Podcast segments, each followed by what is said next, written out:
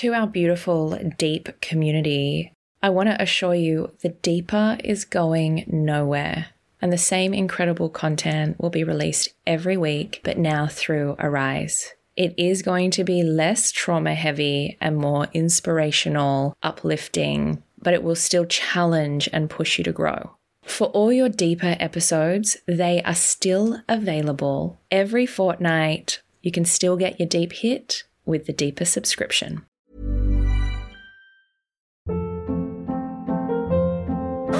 Hold up. What was that? Boring. No flavor. That was as bad as those leftovers you ate all week. Keke Palmer here, and it's time to say hello to something fresh and guilt-free. Hello Fresh. Jazz up dinner with pecan-crusted chicken or garlic butter shrimp scampi. Now that's music to my mouth. Hello Fresh. Let's get this dinner party started. Discover all the delicious possibilities at hellofresh.com. So my thing is when I do readings, like I never ask questions. Like I make a concerted effort never to ask. I prefer to tell. And I always say to my clients, like I'm say, feel free to tell me as much as you want, as little as you want. I'd rather you sit there, relax, and sort of enjoy the show, for want of a better word. Welcome to the Deep. I'm Zoe Marshall. In my early 20s, a lot of traumatic things happened. And ever since then, I have had this fascination with people and their stories. This is The Deep. David is a psychic medium, so what does that mean? He can connect with dead people. He can also share predictions via these spirits about the future. Look, I know you're probably rolling your eyes. It sounds crazy. It is, it's totally crazy. But before I recorded this episode, I had David read me to make sure he wasn't a quack. Many of them are. And you know what? He is fully booked for the rest of the year for a reason. I am a David believer. David has made predictions about COVID and has highlighted them on his Instagram at David the Medium. We're going to talk about this today. He also shares with the Deep who will win the US election and Kanye's role in it. I had so many questions about his gift. Where do we go when we die? Why do family members visit us? Do they see the naughty things that we do? And how do you keep yourself safe from all the bad spirits entering your body? This one, you're going to need a really open mind. You know what? You are probably going to be the guest that cops the most shit up front. Good, I hope so. So welcome. welcome, David. Thanks for having me. We're going to get everybody's insights um, and opinions, and I'm going to kind of give you that lens. So I, I mean no disrespect up front if I challenge anything, but we are talking about you being a psychic medium. Yeah. Right? Totally. That is your profession. That is my calling on earth, yes. and you, like, if we can just visualize you right now, are you sitting in like tie dye fisherman's pants with a top knot and like, you know, topless with some beads? Is that what I'm looking at?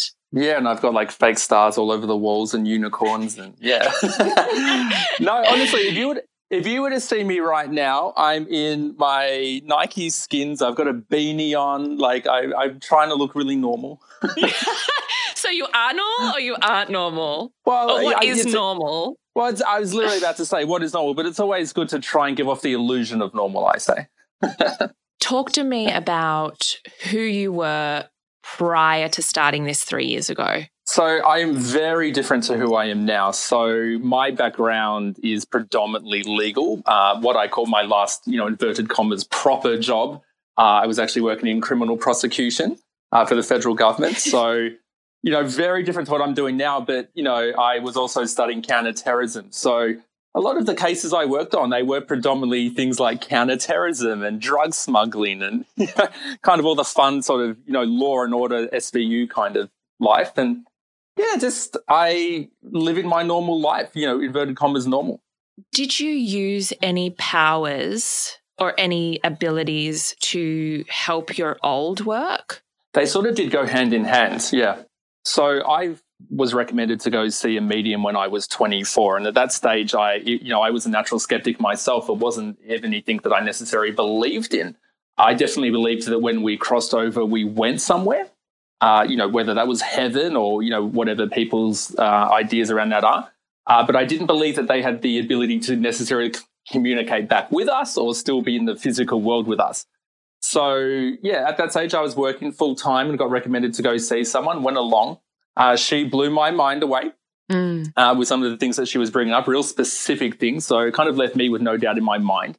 Uh, because I was a very black and white logical person. So for me, seeing is believing. Even now, still, you know, seen as believing for me. I still look for proof and validations and everything.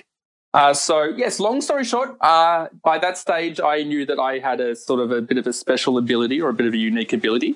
And I did combine that in my day to day work as well. So, you know, working in criminal prosecution, I like to claim, and a lot of my uh, work colleagues know, that I still have a 100% strike rate about knowing how cases will ultimately conclude. oh. So, so even wow. though I worked there for you know two and a half, three years, I always, you know, right as soon as the case appeared in front of our desk, I knew instantly whether that person was, you know, going to be guilty and found guilty, or innocent and you know found innocent, or you know guilty found innocent. But it's it's I always say the universe always gives you hints and clues in life, and it's just sort of like a jigsaw piece that we can always put together.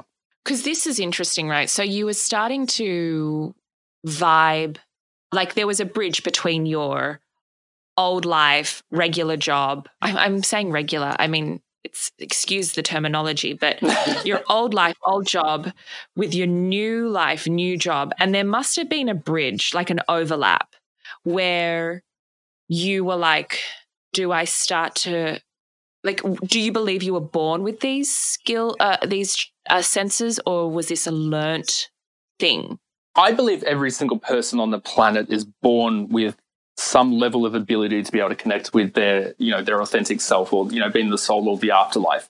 For me as a child, like I never saw things or I never necessarily heard things. I always said I had a very sort of in tune, sort of, you know, gut feeling or a sixth sense uh, that I always listened to. But, you know, I wasn't sort of seeing ghosts walk down the hallway or, you know, orbs floating in front of me. It wasn't until I was sort of older where I was more able to connect with that and it sort of came out. Uh, but there was definitely a crossover in life for me because you know, I started working full time as a medium when I was 30, but my whole 20s, I always kind of just felt trapped and I didn't know what it was. Like a lot of my experience, I always thought that it was maybe I wasn't, you know, enjoying my job or maybe I needed a career change or maybe I just needed to move to a different office. But wherever I went, I always still just felt like I didn't belong or that it wasn't meant for me you know, I was 30 and, you know, still kind of studying and didn't really know what was coming next. And at that stage, I was already reading maybe one or two people a week. So even though I was still working full time in legal and the corporate world, it sort of was a job that I had on the side. And as soon as I left full time work, I suddenly had clients message me being like, Well, are you free during the day or can you do this weekend? And I was like, Well, yeah, I can. And it essentially just kind of grew from there. So do you take your first kind of clients and you're just like, oh my God, can I even do this? Like, they're going to sit in front of me. Is it going to work? I'm going to ask for the money. Like, it's, you know, like there is that kind of, I guess, feeling out period. What was that beginning part like? And were you as powerful then as you are now, or has that developed? Yeah, I mean, it definitely still grows each day that I read someone, but I I still even get that feeling now. Every time I sit down with someone, I'm still thinking, "Oh my god, am I going to feel anything? Are they going to like it?" You know, I think as humans, we always have that element of self doubt to us. But for me, at the very start, like I was doing a mentoring class, so I was really able to sort of hone in on my ability and really kind of expand and grow from there, and you know, trial and error in a real kind of safe learning environment. Uh, but then, sort of like maybe I think it was about 16 to 18 months of doing that class, like I was suddenly, you know, reading friends of mine, for example. You know, that's a good sort of way to start out. Like I say that to everybody. If, if you believe you've got the ability, then kind of focus on those around you. And, you know, then got to the stage where I was reading like parents of my friends. And it was actually a, a, a good friend's um, mother who said to me, she goes, Oh, David, you should be doing this professionally. Like she says, you should be doing this as your career. She goes, You're so amazing at it. And then in my head, I was like, you know what? I probably should. yeah. And it kind of just expanded from there. So, how much were you charging initially? I'm sorry, that's a very upfront question. No, God, no. When I started off, I, I you know, even now I still have a big issue about money. Like, I hate talking about money. Um, but I, when I started off, I was doing like, you know, hour readings, but they usually went for like 70 or 80 minutes and I was charging $50. And even then I was like, oh, I feel so bad about charging. what my mentor said to me, she says, you know, Dave, she goes, you're not charging for your gifts. She goes, you're charging for your time and energy. Mm. And I think that's so relevant, not only to me as a psychic medium, but to anyone who has their own sort of businesses or anyone who's really putting their creative talent out or their, you know, their intellectual talent out into the world. It's sort of like, well, what we have to remember, it is our time, it is our energy. You know, me connecting to the afterlife and me passing on messages is completely free of charge what isn't free is my time and energy. mm, I love that. That's so beautiful. Yeah. Now you are very, very hard to get into. Like you're fully booked now for the rest of the year. It blows my mind. You know, like that must be so rewarding for you. How do your bookings work? What happened the last time you released bookings? Yeah, so my bookings sort of get released in blocks now. So they sort of, you know, when there's an appointment release, it's usually for the, you know, three, four months ahead. Uh, we had an appointment release at the end of June this year, and that was for appointments in August to December. Uh, so, you know, really that sort of four and a half, five month period. And it booked out in under a minute. So I, I know it sounds so corny, but I, I, you know, I really am just so thankful and so grateful. You know, when I started off, you know, doing this with all the sort of doubts and self doubts that I had about you know, this is a pathway for me, even though I, I, knew it was the right thing to be doing because my whole premise in life is just wanting to help people. And, you know, as corny as it sounds, wanting to give them connection and peace. But, you know, my original thing was I was sort of like, you know, if I can be booked out, you know, two weeks ahead or a month ahead, you know, I was like, that would be crazy. Like, that would be amazing. That will make me feel like that I'm really making a positive difference, that I really am helping people. And now to, you know, fast forward three years and to, you know, have so many people that you know, trust in me and want to see me and, you know, believe in my ability. It's just so rewarding. And I, I really am so thankful and grateful for that. The skeptic in me is like, okay, look, I have seen a lot of people, I've seen a lot of psychics, and some of them are super vague, right? Yeah. Like, Oh, um, I'm sensing you know someone with the letter M, M, Michelle, Mark, um, Monty. Yeah. You know they do this thing. How do you have any kind of um, guidelines when you do a reading? You're like, you're gonna get this. It's no BS. Like, how come we can believe you're not going to be doing that kind of thing. You know, do you drive a red car? Do you have red shoes? Is it a red, you know? Yeah. It's like, oh, do you have a grandmother in spirit when you're talking to someone who's 60 years old? It's like, well, probably. Yes. yes. so, because we I mean, know that there are scammers. So I want to discuss yeah. scamming and that, and how you, I guess, push past that. Yeah, I mean, totally. I mean, this is part of the reason why, as a younger man, like I really didn't believe in it because I hadn't been to people uh, you know, once or twice. Like I went to this tarot lady who was just saying the most nonsense things. And, you know, I had members in my own family that had been to mediums but didn't get anything from it. So part of my, you know, learned belief was that it wasn't real or that there are scammers. And for me, like my whole premise now is because I, I want, you know, my life mission, I say, is that I want every single person listening to know that their loved ones are around them, that this is real, that there is more to life than what we see. And I think even from a scientific point of view, like that would be obvious. So my thing is when I do readings, like I never ask questions. Like I make a concerted effort never to ask. I prefer to tell. Uh, and I always say to my clients, like I'm say, feel free to tell me as much as you want, as little as you want. I'd rather you sit there, relax, and sort of enjoy the show, for want of a better word. And mm. for me, like you know, I think my background definitely helps. Like I mentioned before, you know, working in legal and being such a black and white logical person. Like for me, seeing is believing. I do seek out evidence and proof. And, you know, I like to think that, you know, someone can leave my readings with no doubt in their mind that who they just talked to was their mother, was their father, was their grandparents, was their, you know, their wife, their husband. Uh, you know, and I seek to give them readings where you know the connection is so raw and so you know pure and just you know comes from such a high vibrational loving place uh, that they talk about things that you know, that there's no way that you could know that I could know it, or that you know that no one, you know, for example, like a lot of the skeptics, you know, they're like, oh, you know, he must have just Googled you, or he must have just looked on like your Instagram or your Facebook, and it's sort of like, well, yes, you know, some of the some of the things that do get talked about. I mean, let's be real, like. If I'm connecting with someone and they're talking about their children, well, you know, they might actually have their children on their Instagram.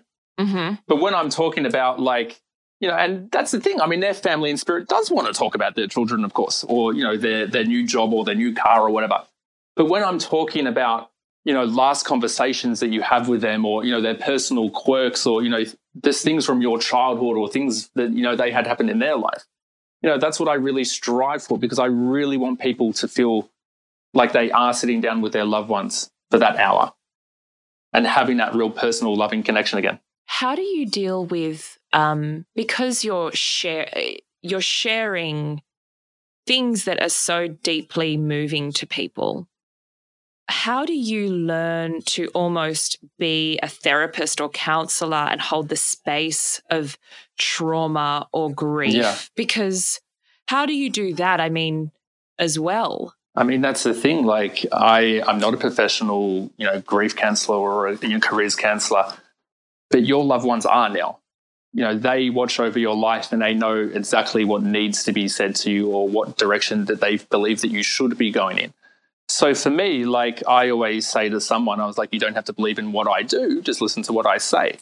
Uh, but, you know, a lot of their messages can also relate to my life. So when I do pass on messages, I never have a filter. Like it's never for me to decide how to word it or what to say or to not say anything. Like if spirit gives me you know words or symbols or wants to talk about something then i jump straight into it. Uh, but you know as you mentioned it is like if you are dealing with things like grief or trauma it is very sort of raw and personal. It's just it's a real kind of diplomatic sort of line to go down with people. And i'm wondering how it doesn't become addictive for really rich people to hang out with their family members via you yeah i mean you know, back on the the thing with when it comes to money, like you know, I'm constantly still learning as well. Like I'm putting all my efforts and all my energy into you know doing this. Um, I always try and make sure, like price wise, you know, because like I said, money isn't everything for me. That I always try and make myself cheaper than most people on my level. Um, but in terms of like rich clients or you know people that have public figures or things like that, I refuse to read them within at least three four months of the original reading you know, Spirit knows that they have an hour with me to sit down with their loved ones. And, you know, people come into maybe readings with pre existing ideas in their head about what they would like to talk about or what they think they need to talk about. Their loved ones in spirit have a completely different idea. They will talk about what they think their loved ones need to know. Even for me, like I've had readings before where I've stepped into and I'm like, oh my God, we need to talk about work. We need to talk about this. And then my loved ones in spirit have just spent the whole time talking about family or talking about relationships. And I was like, but I wanted to talk about work.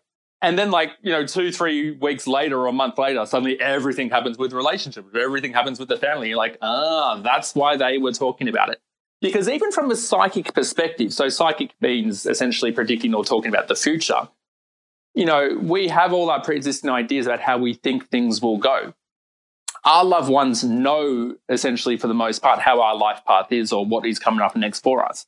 So when we are talking about the psychic things, I think a lot of people, because it is the unknown or because it can't necessarily be validated instantly, they have their own sort of doubts about it. You know, I can say things in the future that are really specific, but someone will be like, oh, no, no, no, you know, that can't happen because their pre existing values or their pre existing ideas about how things should be don't fit in with what I'm saying. Yes. So a lot of people can dismiss it, or a lot of people won't necessarily give it the credit that maybe it deserves, or they just won't really believe it flat out. But then when it happens, they're all like, it's a good lesson for all of us. I think that's really interesting because let's get into why people listening should believe you. Because I've got my experience and they're like, oh, yeah, but how do we know? Like, we don't know. We have no context. so you have on your Instagram at David the Medium a story highlight that is um, labeled COVID 19. Now, because we have done this so quickly, I haven't had the chance to go in and actually research that. But can you tell us why you have a highlight reel called COVID 19? Yeah, so I started that because I was really one of the very first sort of psychic mediums to actually start talking about COVID 19 even before it started occurring. Uh, so, from a sort of psychic point of view, we all knew 2020 was going to be a very big change year. Uh, but I, it was really interesting because you know news about COVID started making you know the headlines in mid January, and I was constantly sitting on the couch and I'd be watching TV, and then suddenly Spirit would be like COVID 19. I'd be like, oh my god, what? Like coronavirus, coronavirus. And I knew that there was something really big going on with it or something that was about to happen. So I put a lot of my psychic energy into it. And I you know, when I was connected, I would be making predictions about it that inevitably, you know, two weeks later, a month later would come true. Um, so I actually just started that highlight reel so then people could sort of see, you know, the predictions I made and sort of, you know, because it is all in hindsight now, given that, you know, this all started back in January for us. And so they, they can see in real time, like the predictions I made and how it actually turned out. So when did you start the highlight reel? What month? Um, in January. And at that time, when you did the video, and you put it up, were yeah. you like, there's this thing that's going to happen. I don't want to freak you out? Mm. Well, this was the end of January. I knew at the end of January that this was about to explode into something big because even from a universal point of view, like they were talking about how 2020 was going to be the change year. And essentially, it would start off with an event that sort of switches life into before and after. And, you know, from me very early on, it became clear that it would be the coronavirus that would do it. So, yeah, I did a video in January talking about how I predicted in mid February onwards that cases would start to increase. I referenced a few countries in particular to keep an eye on. Um, and then, really, from then onwards, it just, you know, all the predictions that I made, you know, a few weeks later was, you know, coming into fruition. And, you know, even stupid things like I had a friend that messaged me and she was going to, uh, or someone in her family was going to Disneyland in the United States. And she said to me, she goes, Oh, do you think Disneyland's going to close? And instantly I said to her, I was like, oh, it's closing, I think it was the, like the 12th of March. I even gave a date. Um, then a month later, Disneyland announced its closure on the 12th of March. Like, you know, things like that. Oh, I get full body shivers. Yeah, and you know, talking about schools and yeah, just countries to watch, and you know, so I did predict that also members of the royal family would catch the coronavirus. I mentioned um, certain politicians that were at risk, um, you know, things like that. So people have obviously been deeply affected by this, their livelihoods, their families. Um, there's a lot of fear surrounding this, and everyone is going to want me to ask you, when does it end? Yeah, it, I mean, so it's still a really interesting question because it will be going for the whole of 2020. Now, that was one of my original predictions from the start uh, that lockdowns or social distancing would be in place for all of 2020. Uh, I really believe that from sort of November onwards, we will start seeing a big shift to the point where it doesn't really make the news anymore. Like I know there's a lot of talk about vaccines and you know we can't really get back to you know inverted commas normal life until we have a vaccine. Um, but over the next few months, we will start seeing a shift away from that. Uh, and then sort of November, December onwards, there will be a sort of a bit of a die down to the point where I predict that we're just kind of going to learn to live with it. And we're going to realize that it's not necessarily going anywhere.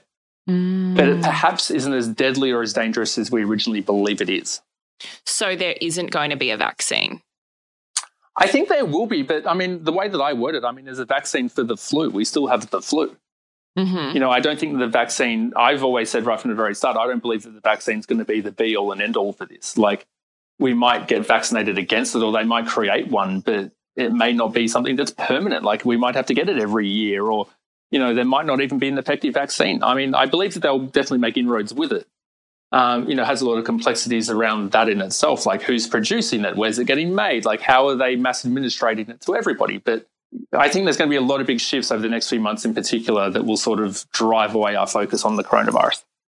And what about travel? Like, will we go overseas again? Will we get to travel in the next year? Yeah, 2021, it will kick back into focus.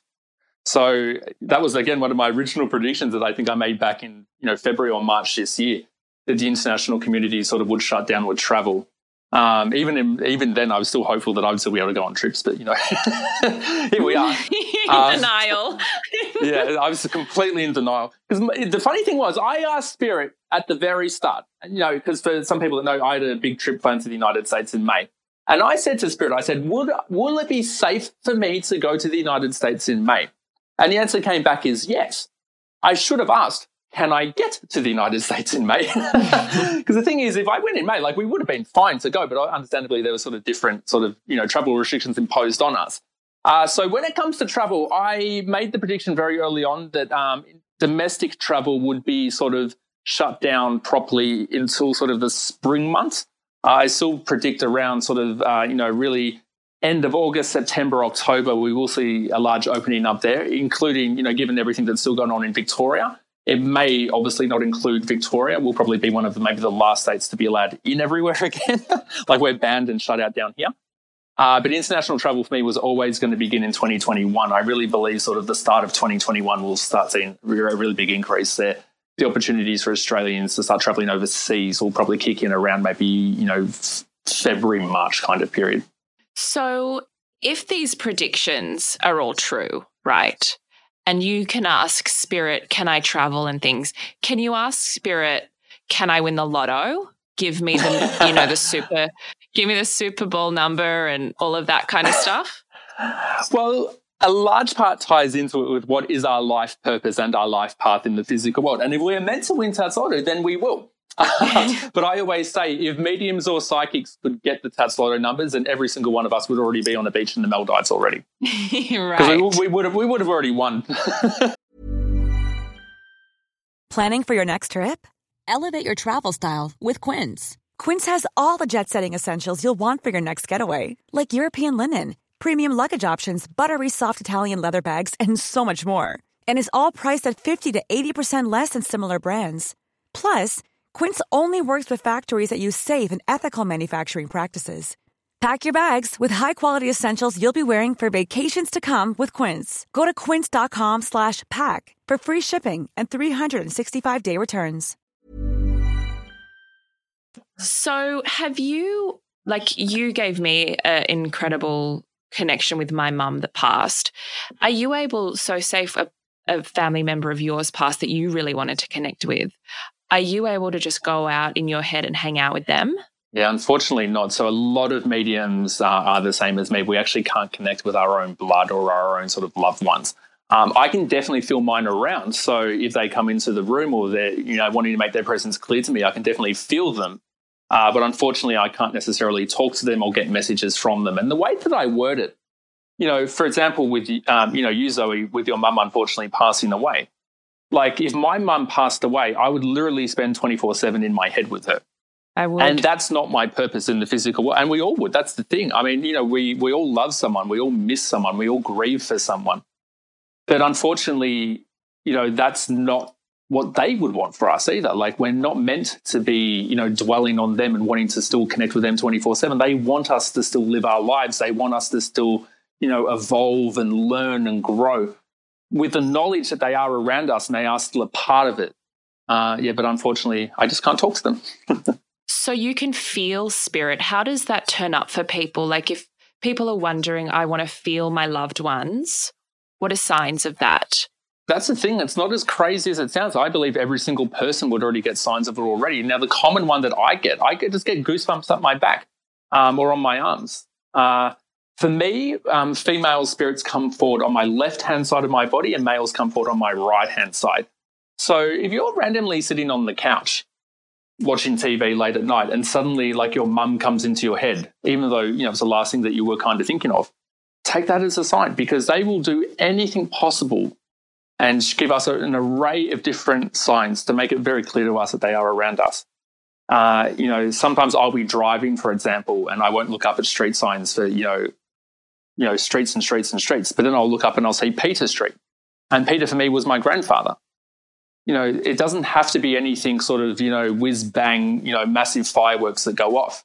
It's the littlest things that remind us of them is their way of showing us that they are around us. What about seeing them? Can you see them and can other people see them? Well, I unfortunately can't see them with my eyes open, but I can definitely sort of see shadows and, and, I do get images of them in my mind or with my eyes closed. Uh, a lot of people do reference seeing uh, energies around them, or sometimes they feel like that they wake up and they see their loved ones. But the most common way that spirit makes itself clear to us, and a lot of people can connect with this, I definitely know that I can personally, but they do enter our dreams. Uh, because when we are asleep, our brainwaves go to a different level. Uh, and there has been scientific tests that have been done on certain sort of you know well-known public figures that are mediums as well. And when they've read, their brainwaves actually go to that REM light sleep level. Wow. So even though that we're consciously awake and we're talking and we're you know reading, but uh, technically our mind is asleep. So when we are asleep and we do have dreams of our loved ones, there's no doubt in my mind that that is them. And I think a lot of people can connect with that. And spirit constantly brings it up in readings as well. They say, don't ever feel like that that's wishful thinking or don't feel like that your mind, you know, made that happen or that, you know, the want of wanting to see me made sure that you dreamt about it. It's not that at all. They actually do use that ability and that state of alertness and consciousness for us to actually be able to enter us easily. Because that's interesting because um, I've had hundreds and hundreds of dreams of trying to um, get to my mum, right? Like, so trying to meet her at a place or trying to make a phone call and the phone disconnects or she doesn't turn up and I am on the phone to her and I'm asking her, So you've been away for so long, but why haven't you come back? And we can't meet in the dream, yeah. right?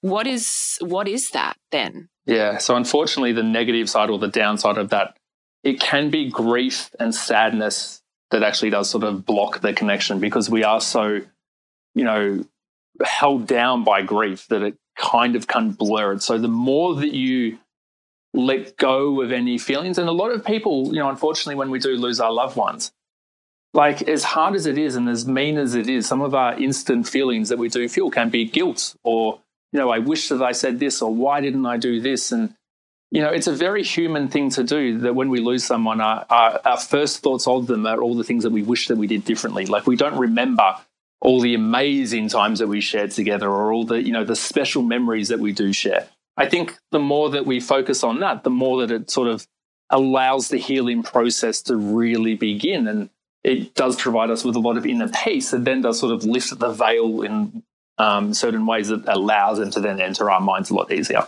Okay. Can you see when people are going to die or can you see bad things um, with the the dying part, uh, I never even pick up on it because spirit doesn't want us to really focus on our death or sort of how we die because it's not necessarily part of our life journey. Even when I've read people that are unfortunately terminally ill, uh, spirit has never really indicated sort of you know when it's their time to leave because the way that I translate it, it's every single moment before death that what matters the most. So, sort of like even on your final day on earth, everything that you do that day is still more important for your soul journey and your soul growth than the actual event of crossing over. What talk to me about what happens when we die? I don't know. I haven't done it yet. No, no, no. So I, a lot of people, um, you know, a lot of my clients and a lot of people that I've spoken to that have passed away they always reference that their loved ones do come for them. So, in a lot of cases, when someone is terminally ill or they spend a lot of time in hospital before they're passing, and I think a lot of people listening can also relate to this as well if they have unfortunately lost people close to them. A lot of spirit does, a lot of people in the physical world part of me do reference that their loved ones actually do come for them. So, a personal experience for me, but you know, I was with my grandmother on her final day, and you know, I felt my grandfather come in behind my shoulder in spirit. Mm. And she happened to look over my shoulder and she says, Oh, what are you doing here? And I instantly knew that she could see him. And, you know, she also, you know, um, was under a lot of morphine because they were trying to make her comfortable um, towards the end of her time on earth. And at one stage, she actually sort of awoke a bit from the morphine, so it wasn't heavy enough. And she said, Oh, Pete, you're real, you're here. And Pete was the name of my grandfather. And my uncle and I both heard her go, Oh, Pete, you're here. Pete, you're here. Um, like I'm even getting goosebumps telling that story again. So I am too. Yeah. So the soul, I say, always knows why it's here and when it's time to go. Like we know, you know, the reasons why we're in the physical world. We know what we need to achieve and learn from and grow and experience. And then we know when it's essentially time to transcend and move on. The human side of us doesn't because we're not meant to know that and we shouldn't have to focus on that. Now, as I mentioned, it's everything before the event of crossing over that matters, not the actual event itself. So, in a lot of ways, when it does come to the final time on earth, the soul actually will sort of tie up a lot of loose ends in some ways. Uh, there's a lot of stories about family members reconnecting or, you know, bumping into long lost friends that you haven't seen in a long time or sort of just tying in a lot of the dots. Uh, like a personal experience for me, again, like uh, in the few days leading up to my grandmother's passing, she actually said to my mother, she goes, You know, you've been a good daughter, you know. And she'd never said that before. Like, I mean, my mum and my grandmother had such a beautiful, close relationship. And, you know, I even looked at my grandmother like my second mother. Uh, but she said to my mum, she goes, You've been a good daughter. And that was really one of the last conversations we had with my grandmother before we were on, you know, the hospital bed on her final day at Earth. Now, my other grandmother, mm. my dad's mum, you know, she was in hospital. She had a bit of a lung issue going on, but, you know, no one would have assumed that she would have crossed over from it. But I remember I went to visit her in hospital and I was sitting down with her and having a conversation and we talked about life. And, you know, then I had to leave her and, you know, let her get on with everything. And, you know, I just had to leave for the day. And as I hugged her goodbye, she said, Oh, you've been a good grandson, you know. Oh. And she said, and she said, and as soon as she said that, like I instantly just wanted to cry. My stomach dropped, and I was like, "Oh my god, she's actually, uh, it's actually the soul saying goodbye." Um, she says, "You know, you and your brother, all my grandkids." She goes, "I'm incredibly lucky." And then I said to her, I was like, "Well," I said, "and you're a good grandmother," and I said, "I love you too," and I gave her a kiss, and that actually was the last time I saw her in the physical world, because then two days later she actually passed away. So as I mentioned, the soul always knows. Yeah. So where do they go? Because heaven, uh, going back to source, going depending on what religion you are. So yeah, totally. I'm feeling like they're around us a lot. Like, shouldn't they be somewhere else? And do they get to go to the other place and then come and visit? Or are they always here? Like, so many questions about that. Yeah, so I think it's one of these things again that until we actually do it ourselves, there is no real answer. I know a lot of people have their own sort of ideas and their own sort of beliefs. Like for me, I wasn't necessarily raised religious, but I do believe that when we cross over, we do go to essentially what is a form of heaven. Now, my word for it is actually the waiting room, uh, because you know if our loved ones still have people in the physical world, being you know us, our kids, things like that we then become their main purpose in the phys- in the afterlife. Like they really want to guide over us and watch over us and sort of learn from us and our journeys. And then we sort of all wait until the family groups are together again, and then we all cross over again. There is a theory that says, you know, the last person in the physical world that knows you, once they cross over, then the whole family gets to cross over. Then it gives you the ability to, you know, move into the next level, if that makes sense. So I mm. believe that when we leave the physical world, we go to like a version of heaven that I call the waiting room. It's incredibly peaceful. Everyone's happy. Everyone's healthy. Everyone's getting along. Uh, I always say your worst enemy in the physical world will be your best friend in the afterlife. Like, wow. No, but then where we go after that, for me, it could be heaven. It could be that maybe we get reincarnated into the physical world again to learn further lessons or experiences, or you know, to grow um, more as a soul. But that's the thing. I think until we do get to cross over ourselves, no one really does know for sure. so, mum's popping in and out. She's around. You know, we all have loved ones that are watching over us. But then, like, what if you're doing inappropriate things? Like, you want to just watch a cheeky bit of porn and you don't want to be sprung um, by a cheeky little spirit. What do you like? How do you set a boundary of like, this is alone time? You totally. Know? Well, let's be honest. I think every single person, as we're probably talking, probably has that question in the back of their mind. They're like, "Oh my god, are they, are they watching me like, you know, um, like for want of a better word, powder my nose, or are they watching me like have sex or things like that?" So I always yeah. say, your loved ones in spirit, you have to imagine that they are still like you know them. They have all their same personalities. They have their same, you know, just memories if your sister passed away, do you really think your sister is going to stand there and watch you have sex? Or do you really think your mother is going to watch you watch porn? They're going to be like, they're going to be like mortified. It's the last thing that they want to do, guys. So don't worry about it. Like, when we need they our know. own private time, yeah, when we need our private time for whatever it is, they give it to us. But another important thing, because a lot of people come to me and they're like, you know, Dave, I've done this in my life. Like, I'm so ashamed. My God, my dad or my mum must be so ashamed of me. It's not like that because once we're in the afterlife, they understand your life purpose in the physical world. So your loved ones in spirit, they know that everything you're doing is a lesson of what you learn. So if you were to come to me and say, oh, you know, Dave, like I'm actually a drug addicted prostitute and I've murdered 20 people. mm. Your mum wouldn't be like, oh my God, Zoe, I can't believe I'm so ashamed of my daughter. Your mum, for me, would be like, okay, cool. So what has Zoe learnt in that? Like, how has that helped her life path? How has she wow. grown from that? What has she learned from that? There's no judgment from spirit because they understand that everything in our life is teaching us a bit more about who we are and what we need to learn. So interesting. And my son has moments where he gets a little bit frightened. And he had a phase where he was like, I'm scared of Nana Jan. I'm scared of Nana Jan. And he knows her because we talk about her and things like that. But it's also hard for him to, I guess, understand the concept of all of these things. So, yeah. um, is he seeing or feeling her? Is that could that be a real thing for him? And how do you deal with things like that? Yeah, hundred percent. So I'm a strong, strong, strong believer that really because we all have the psychic ability or the you know the connection ability but especially children under the ages of four five sort of six age group because you know the human life for them hasn't necessarily set in yet for want of a better phrase. So i would have no doubt in my mind that your son would be able to sense his grandmother around him or you know probably even see her sometimes. Even when he was younger he definitely would have been able to probably see her but maybe not been able to sort of you know translate or commute what he was seeing but the best way to handle it, you know, for anyone that has children that reference, you know, seeing orbs or seeing shadows or seeing people at the end of their bed, you know, don't tell them that they're crazy or don't tell them that what they're seeing isn't real because in all reality, it could be actually your loved ones connecting with them. Uh, encourage it. Let them know that they are safe. Like the thing is, you know, for you, Zoe, if your grand, if, if if your son's grandmother was still in the physical world, like would he be scared of her? No, he'd be, you know, no. she'd love him and he'd be loving her. So it's no different just because she's crossed over. Like there's no need for him to be scared.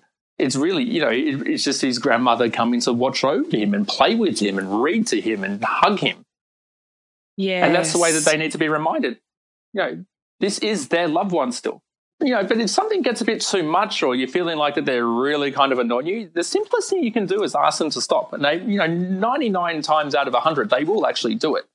Uh, because you know, they don't want to annoy you at the same time, but they definitely want you to acknowledge their acknowledge. presence. And once you do that, yeah, exactly. Yeah. That's all they want. They, you know, they're doing it because they're not doing it for fun. They want to show you that they're around you. And if you say to them, it's like, oh, hey, mum, thanks for making your presence clear. She'd be like, yeah, cool, job done. Uh, for me, I Understood. don't necessarily, yeah, totally. Like, you just got to say, hey, hey, like, I know what you're doing, flickering the lights thanks, mum. A little bit annoying. If you can stop, like, um, and depending on their personality, they might start to do it even more. Like, because we've got to remember they are still them. Uh, but in terms of negative energy, like I, for 99 times out of 100, again, any energy around you is your loved ones because they are people that want to be there for you and watch over you and love you. Uh, if people, if maybe you had a negative relationship with them in the physical world, very rarely are they still going to hold on to that in the afterlife because they understand the bigger picture now. Uh, but it doesn't mean that what they're doing can't be perceived as being scary or negative. Uh, but you know, we have ultimate control over us. So you know, if we ask them to stop, if we can, you know, even cleanse the environment with sage or Palo Santo, it really will help. What about exorcisms or like demonic presences or the, all the things that we see in horror films or even people that go, oh my gosh, I have a poltergeist, all the, you know, drawers and cupboards are open or do you believe in that? Well, for me, seen as believing, so the logical side for me still kicks in because, you know, I, I am still black and white, even though my whole life is grey. but, you know, I believe in you know the balances. If you do believe in good which i think that we all would then you know realistically there does have to be a, a bad or a negative. Uh, for me i you know it's as simple as that. I don't allow it into my life because it's i don't give it permission to necessarily be around me. Uh, but in some ways like you know even though i'm not necessarily spiritual there's no way that i would go near a ouija board for example uh, really? It's sort of yeah. I, I, the way that I word my readings, like I say that I'm sort of an inner city nightclub. Like I operate at a very high frequency, so I've kind of got what I call a spiritual dress code. So I only let those in that vibrate highly and come from a place of love and guidance and sort of acceptance. Uh, I say that you know Ouija boards and you know some other real sort of you know tools like that are kind of like you're at a suburban sort of pub. Like they don't care. Like you can come in without your shirt on. You know, they're sort of allowing anyone in. And then it goes down to the premise again of the forces of, you know, essentially positive and negative. If we do believe in positive, then obviously negative is accepted. So the negative side of things will probably be more likely to go to your outer suburban pub because they know that they can't get into the inner suburban nightclub. That's so clever. So, your frequency, how do you tune your frequency and also protect yourself from just anyone coming in at any time? Yeah, so I say I've got a very good on off switch. Like, Spirit for me is very respectful for when they know that I'm, you know, connecting with people. So they, I don't get annoyed 24 7, or I can easily walk down the street and I'm not picking up energies from every single person around me. Uh, so for me, it's been, you know, it's been a bit of a trial and error, of course, because even when I was starting out, um, like I had a bit of a reputation of being the guy that made people cry in nightclubs because I was really eager to. Yeah. I was really eager to practice, so I would sort of really put all my energy into tuning into random people in nightclubs, and I'd go up to them, I'd be like, "Your mother Laura says hello," and I'd be like, "Oh my god!" Like you know, and that's not you know positive. Like it's crazy. But for me, yes. it's I always say, you, be confident, not cocky and that was a little bit cocky, you know what I mean? yeah. But I was, I was just sort of wanting to, you know, build my skills because I was so excited by it. So, you know, it is something that we learn over time. Like I, even though I've been doing this full time now for three and a half years, like I'm definitely not learned everything that I'm meant to have learned. Um, I'm still learning every single day. There's still things that I need to, you know, evolve with and progress with. Uh, but yeah, I do have a very good on-off switch at the same time, and Spirit is very respectful to that how do you protect yourself and do you get really exhausted and how do you do back to back readings? Yeah, well, I, I, I, always say to everyone that think of a way to cross over, and I've probably done it. Like, I really have died every way possible now. Whoa. Uh, but for me, like, yeah, like think of a way, and I've actually done it. Like, some of the most unique, crazy ways that spirit has crossed over or left the physical world, I've done it. Um, but for me, again, it is a bit of a learning experience. Like at the start, when I did start reading clients every day, I was finding myself getting really exhausted. But it is about um, setting boundaries and really taking care. Like self care is so important for every single person, not only for me, of course. Uh, but I always, you know, my personal technique is to imagine myself sort of surrounded in a bit of a white light. Uh, and I imagine that white light sort of like washing me, for want of a better word, like it sort of cleanses me and sort of just builds me back up. Uh, but you know, reading for me is not necessarily as tiring or as exhausting or emotionally draining as most people would imagine. Because when I read, I do pick up on your loved one's emotions, and 99.9% of the time, like they're excited, they're happy, you know, they're so grateful and just you know happy that they can talk to you. And they also come from a place of absolute peace and love. So usually I will mm. finish readings and I just feel so content and excited and happy. Wow. Yeah. So it's it's not that I've you know been reading and I suddenly feel like I've just run a marathon and I'm emotionally and physically drained. Like I usually finish a reading, I'm like, yeah, let's go. Like let's do another. Like. wow, that's so beautiful. I think it's time to test the waters. How do you feel about that? Well, like, that sounded like a real evil Mr. Burns kind of laugh, but I'm so keen for that. like, All right. Okay. Let's do it. Do you need to prepare or do anything before we do do this?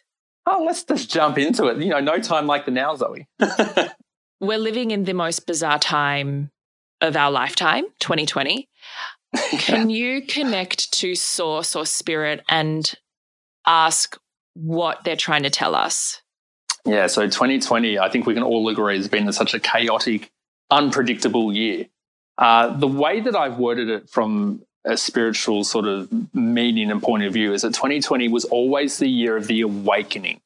Uh, now, as we referenced with the coronavirus before, that, that was really sort of a shift to sort of get us into a before and after, you know, life and the way of thinking. The big focus going on for everybody at the moment, and you know, in the end of July, start of August period that we're in at the moment, for me, I'm calling it phase two, which is essentially the breakdown of existing structures or the mask falling off. Now, the breakdown of existing structures means that the world that we've created for ourselves is sort of now starting to chip away or fall apart because you know a lot of people would agree that we've kind of got to this stage in life where it's just not working for us. And mm-hmm. I think a lot of people at this current period are now starting to have issues with their relationships or their their work environment or where they see their lives going uh, or their pathways because it's just starting to crumble and get too much. Now, the mask falling off represents the personal level. Uh, so, at, a, at an individual level, we're noticing a lot more about our families or our friends or our loved ones. Uh, that maybe they were hiding things from us or that they sort of were, you know, figuratively wearing a mask because we're not seeing the true them. At a universal level, it represents uh, those in control or those with power uh, authority. So politicians, um, you know, celebrities, uh, people in tech we're now sort of finding out that maybe they're not the good people that we thought that they were, or that maybe that they did run different agendas, or that maybe they weren't always honest. So with these two things combined, the mask falling off and the breakdown of existing structures, we're now entering a really explosive period of the year because really from mid August onwards, heading into late August, especially the beginning of September, there's going to be a lot of flashpoints and a lot of sort of big events that are really going to start uh, becoming a lot more sort of common knowledge or a light's going to be shone on a lot of different things. And it's really going to change how we're viewed uh, certain people or certain structures or essentially how we've created our own lives. And it is going to be a big shift. Like the word that I used on the video a few weeks ago, I'm calling it the seismic shift. Like everything we know is about to change. So, more so than it already has. Yeah, absolutely. So I said when we look at 2020, I said the first six months of the year will be easier than the last six months. and I think we can all agree the first six months weren't necessarily easy. right? So people are going to freak yeah. out now. What does this mean? Well, it doesn't mean that we have to freak out. It doesn't actually mean that it's anything scary. The word that I, or the way that I use to describe it, it's essentially the universe is pressing Control Alt Delete on the world that we've created for ourselves. And it's essentially breaking down the things that no longer serve us uh, or the things that don't have a positive impact um, or positive influence in our life. And the world that's going to be created from this is going to be so much more genuine and so much more honest and so much more structured around us instead of like us sort of like being along for the ride, if that makes sense. So we're going through a very big stage of transition but the world that will be created from that is going to be such a better place in the longer run. Wow. Can you give us specifics or is that is that too much? No, we can go into the specifics if you want. Like, like, is there any topics in mind that you had? like, if it's going to be a disruption, are we seeing this through government? Are we seeing this through celebrity? Are we seeing this through um, business structure? What does that mean? Yeah honestly, it's everything. So phase two for me was actually social and political change. So uh, it, it, falls into what I call the master slave dynamic. Now, the masters are those that can have power or control the narrative. So it is people like politicians, business leaders, um, celebrities, and pop culture, because obviously they control a lot of our narrative as well. Uh, and the slaves are those that sort of um, have to pay attention to it or are controlled by it. So essentially, us. Mm-hmm. Uh, and the shift that comes in there is really breaking down the structures of the masters. Okay, okay. Let's cut to the chase. Let's cut to the chase. Yeah. Okay, so I need you to give me something specific that won't get us in trouble. so, without naming names, a lot of people within the Hollywood machine or the Hollywood power structure are really about to have their masks fall off. So people that we've always looked at as, oh, I love that actress or I love that actor or I love that talk show host. Like they're, they're so fun and they're so positive and they have such a positive influence. Suddenly we're going to look at them and be like, oh my God, like they were doing this or they said that or they always operated like this. Uh, because their mask really will start to fall off. And that will also involve a lot of politicians as well. Like, you know, politicians where we're like, oh, you know, they're so good and they, they do it for the bigger good.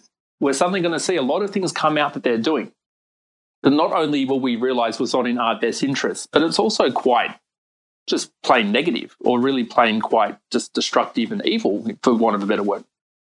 Okay. Now, I know nothing about American politics, but this is a deep fascination for you. So we'll keep yeah. it brief for the people that have no idea, like me. But you do have, I mean, that does dictate a lot of the rest of the world. Who wins this yeah. next election? Oh, you've gone straight to the the the, the finale. to jump straight into it. Skip the foreplay and get to the main event.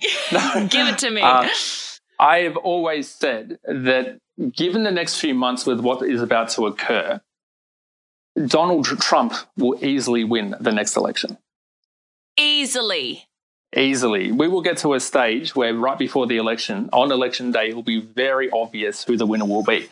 Now, it won't be like last election because everyone was under the assumption Hillary Clinton would win. It's not going to be like that. When we get to election day, it's going to be obvious. It's sort of like, this is how it is. This is what's going on. Donald Trump. And what about Kanye? Uh, well, I've got a good theory around Kanye, actually. Uh, because Kanye is, uh, for want of a better word, quite a fan of Donald Trump. Like he mentioned a few years ago that he believes that Donald Trump had dragon energy um, uh, in terms of ideology and platforms that they do share a lot of common views. My theory is that Kanye West has actually entered the presidential race um, to because 2020 is an awakening year. His his purpose is actually to awaken the African American population. So he will be dropping a lot of truth bombs that relate directly to them that maybe Donald Trump can't drop because he's white, and maybe people would label him as a racist, they wouldn't listen to him properly. So my theory is Kanye West has come in to actually split the black vote because predominantly in the United States, the black population is, uh, you know, they overwhelmingly vote for the Democrat Party. I think Kanye West will come in and he will take votes away from the Democrat Party because he will lead to an awakening or a different way of thinking for the black population. And then I believe Kanye West will drop out and endorse Donald Trump. Wow. Okay. So all the so, people that support him will then go and support Donald Trump so interesting. I have my final question. Yeah. Which is Who are you when no one is watching?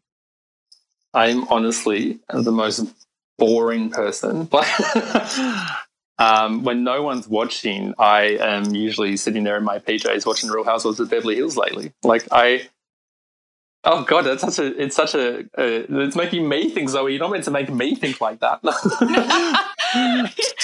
it's it is so simple though. You know that I know, and I was so a... self-deprecating straight away. Like instantly, I would say, "Oh, I'm boring. I'm boring." Like obviously, there's like inner trauma there that for me. I'd try and get you a good medium. Yeah, could you? um, I have just adored talking to you. You, I, I look, this is my psychic abilities now saying, this is what I see for you is you will be the one of the world's biggest psychic mediums. Like I see that for you and I see you overseas oh. in the States oh, doing you. it and on and on a show. Like I see you doing it really like global because the uh, it's it was completely profound. You your work was profound. So I truly so thank you for being with me today on the deep and I truly thank you for giving me your energy so generously. So thank you. Pleasure is 110% on mine and thank you for allowing me on and thank you to everybody for listening along. I hope you enjoyed this week's episode of The Deep. If it's left you with any burning questions for me or our guests, please hit us up by direct message on Instagram at What's the Deep.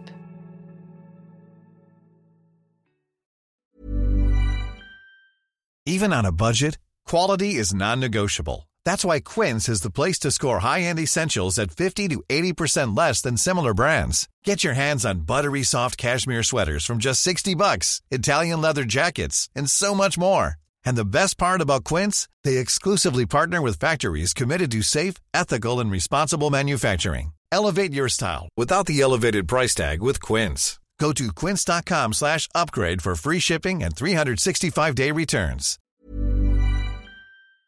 Hi, everybody. It is Zoe here. Change is coming to the deep. I want to welcome you to Arise. It's uplifting, it's quirky, it's curious. It's all about the mindset and self discovery to be more helpful and of service. During 16 of the Deep, you will hear some of these episodes, and I'd love to hear what you think of them over on our Instagram at What's the Deep.